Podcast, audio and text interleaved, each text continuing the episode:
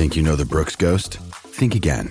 Introducing the all new, better than ever Ghost 16. Now with nitrogen infused cushioning for lightweight, supreme softness that feels good every step, every street, every single day. So go ahead, take your daily joyride in the all new nitrogen infused Ghost 16. It'll turn your everyday miles into everyday endorphins. Let's run there. Head to brooksrunning.com to learn more. G'day, Mike Hussey here, but you can call me Mr. Supercoach. KFC Supercoach BBL is back and there's 25 grand up for grabs. So what are you waiting for? Play today at supercoach.com.au. T's and C's apply. New South Wales authorisation number TP slash 01005. Hmm. We'll get back to that very shortly because Tom Barrass out west has been good enough to talk about their one point loss at the hands of Collingwood last night. Terrific game, absolute thriller. Tom, thanks for your time. Thanks for having me, fellas. Was against the run of play. It just felt like, particularly from three quarter time, that you would go on and win um, at home uh, with all the momentum. Um, have you worked out what happened? Oh no, we haven't reviewed the game yet, but um, I thought it was a good clash, and um, Collingwood probably just wanted a little bit more in the end, and, and we couldn't get field position and which field their inside fifties, and you're sort of asking to lose a game like that. But um, it was a good contest, and I think we did a lot of things right. I've played in a midfield where the defenders absolutely ripped shreds off the midfield and saying, boys, you've got to win some footy. You're down back 20 inside 50s to five last night. Did you just feel like you're under the pump? And were you disappointed with the midfield in the last quarter? Oh, we did feel under the pump, but that's how the natural sway of footy goes sometimes. And um, you know, us as backline, we, we weren't great in the first half by any stretch. In fact, it's one of our worst performances. So it's um, you know, it's one of those ones where the midfield uh, maybe didn't do their best work at the end of the game, and, and we didn't do great work at the start. At times, you're on Mason Cox last night. Clearly, Collingwood came in with a tactic to block for him off the ball before the marking contest. Did you feel like those tactics were legal?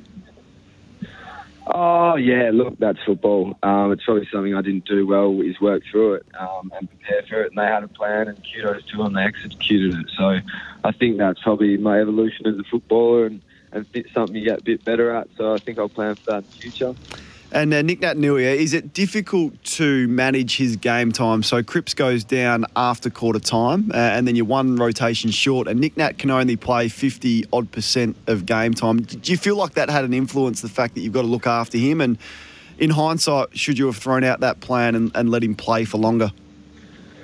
Oh, look, mate, I'm not even going to start to comment on Nick Nat's strength and conditioning routine. I have no idea. Um, but I don't think it, it should or, or does affect the way we play um, in those late stages.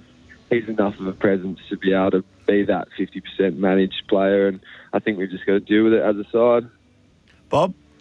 Uh, Tom, I'm- I'm interested. We we were often talking about the, the unpredictability and versatility of the of the Collingwood forward line. What, what was the focus of your defensive group during the week around how they structure up and, and, and the best way to sort of stop them?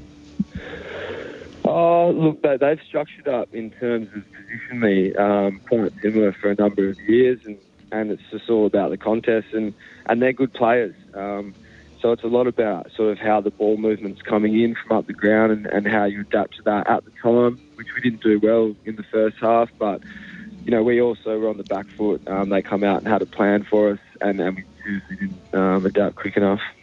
What about your injured teammate? How, how's how's Cripps feeling today? It looked like a really nasty one. Was it? Do you have got any idea of just how serious it is yet? No, I haven't spoken to Cripper, um, but you're right, I did see a replay of it, and it was on the kick, so it doesn't look great. With with a one point loss, sorry, Dan, I'll just jump just one more. With a one point uh, loss like last night, what, what's Adam Simpson's reaction in the rooms after the game? How, how would you sum up the the mood of Adam Simpson straight after the after the loss?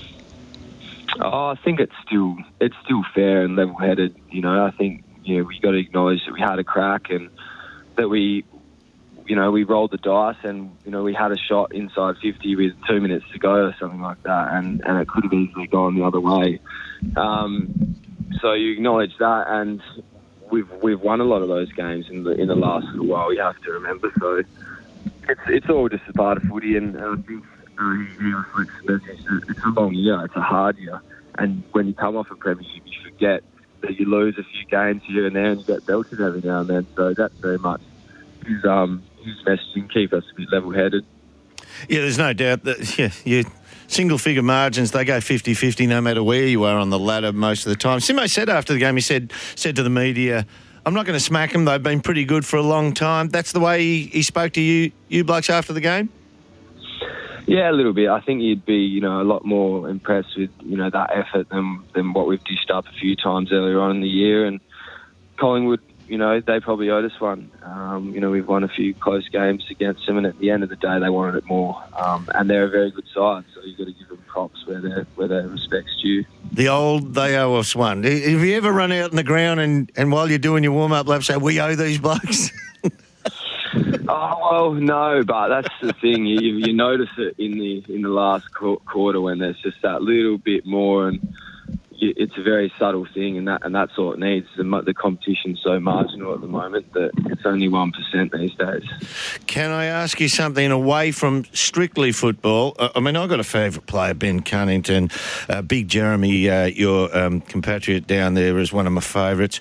You automatically went to the top three of my favourites last week in the photo after the Derby. What was going on?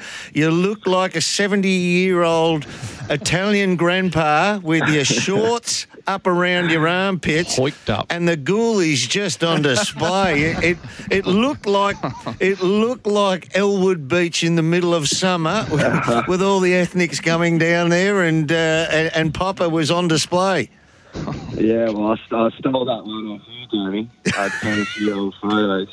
Um, but no, that's you know, it's the season, and if you can't have a bit of fun with your footy, um, that's then there's no there's no point playing. I didn't mean to yank him up so high to get the camel toe so pronounced, but um, we thought we'd throw the look back old school, me and Gov. Yeah, mate, I thought it was fantastic. It was hilarious. It it shows. I mean, we play for keeps when we play AFL football. You guys play for keeps, I should say. Um, and and there's so much involved. You guys are highly paid. There's so much at stake. It's just great to see men who are young and under pressure can still love the game and have a laugh at the end. I thought it was fantastic. Oh well, thank you. You know, it's it's it's a it's a fine line, and um, you know, you're always a bit worried to come across as um, arrogant or whatever. And you know, it was it's annoying losing by a point last night because Simo gives you that look. But again, I think you're right. It's important, and it's something that he's embraced. Is that, and same with the Bulldogs and Richmond, is that you still got to be able to relax. It's got to be a bit of a sanctuary, the football club, because you are under so much scrutiny all the time. Well, you were taking the mickey out of yourself, not the opposition. So that, I, I think you get away with that well and truly. Well done. West Coast Tom Barrass joining us on Crunch Time this morning. Tom, uh, the foot injury, you, you're back and you look back to full fitness. How challenging has it been? Oh well, it, it sort of became an easy decision at the end of the day. Um, the the foot got to a point where I, where I wouldn't be able to get through the year um, without surgery, and so once that decision got made, it was get surgery straight away, and it was 12 weeks, which no one wants to miss in the middle of the year, but. Hopefully, I'll get a good run up at, at finals if um, you know we can get finish up top half of the ladder. In your mind, was the ground a factor in that injury? Oh, look, there's so many variables in an injury like this, but I think it's certainly a contributing factor. I, um, I've had to change my boots, and I played in some boots, my sort of uh, wet weather boots at Optus against Freo, and, and that they pulled up quite sore from that. So I'm, I'm in the shoe boots, I'm in the clunkers now. Take us through your management of it uh, week to week. Oh, it's just I'm, I'm on a lighter lighter week. Um, I don't do as much running. I do more swimming, do more other sort of types of cardio, and just sort of have to train your mind a little bit more than your physical skills, I suppose.